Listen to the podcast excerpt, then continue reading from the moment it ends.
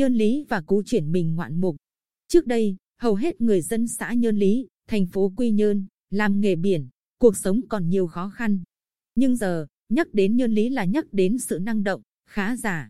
Cú chuyển mình nhanh, mạnh mẽ và ngoạn mục của Nhơn Lý là một ví dụ sinh động khi chính quyền ban hành chính sách đúng, định hướng để chính sách ấy đi vào thực tế và phát huy hiệu quả tích cực. Sau khi có cầu Thị Nại, đổi thay đến với Nhơn Lý nhưng công bằng mà nói vẫn chưa rõ ràng.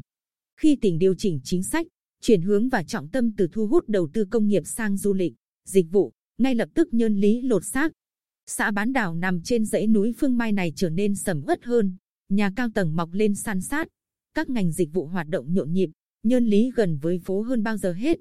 Ông Nguyễn Đình Xuân, cán bộ phụ trách thủy sản dịch vụ du lịch tại Ủy ban Nhân dân xã Nhơn Lý, chia sẻ, năm 2008, cả xã có 373 ghe thuyền, hiện giảm còn 147 chiếc do phần lớn ngư dân đã chuyển từ nghề biển sang làm nghề bờ. Hạ tầng nông thôn được đầu tư xây dựng đồng bộ, các chính sách an sinh xã hội được chú trọng thực hiện, đã góp phần cải thiện cuộc sống người dân. Cụ Nguyễn Thị Danh 84 tuổi ở thôn Lý Lương hồ hởi nói, có đường bộ nối liền với thành phố Quy Nhơn, người dân đi lại, làm việc, các cháu đi học thuận lợi hơn, không còn cách trở như trước đây. Nhà nước đầu tư phát triển du lịch chưa đầy năm mà tôi đã thấy dân khấm khá quá chừng.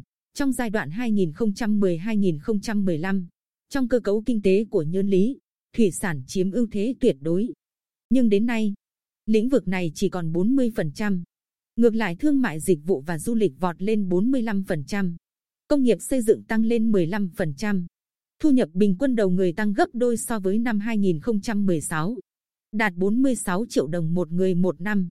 Chủ tịch Ủy ban Nhân dân xã Nhơn Lý Nguyễn Tấn Dũng hào hứng cho biết, cả xã hiện có 53 cano, 17 mô tô nước và hàng chục xe điện, xe ô tô chuyên chở du khách, 30 nhà hàng phục vụ ăn uống với sức chứa từ 100 đến 500 khách, 17 homestay và nhà nghỉ phục vụ khách lưu trú. Tạo việc làm thường xuyên cho hàng trăm lao động trong xã với mức thu nhập từ 5 đến 6 triệu đồng một người một tháng. Thủy sản do ngư dân địa phương đánh bắt đều được chế biến, như nước mắm, mực một nắng, cá cơm khô, mắm ruốc, cá mực tươi.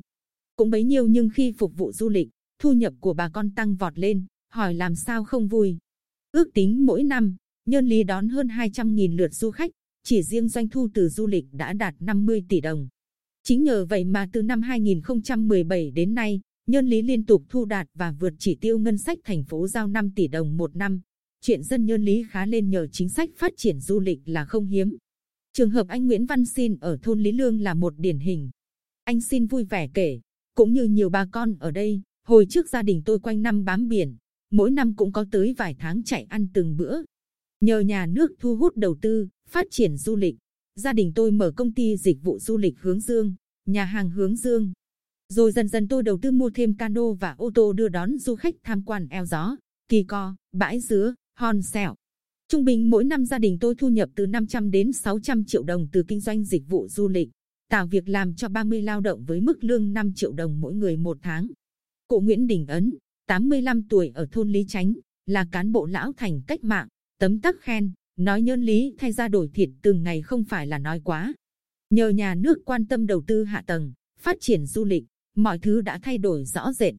Nhưng quý nhất theo tôi là ở chỗ Nhơn Lý vẫn bảo tồn và phát huy được các giá trị truyền thống, như kiến trúc nhà cửa, lễ hội cầu ngư, nghệ thuật bả chạo.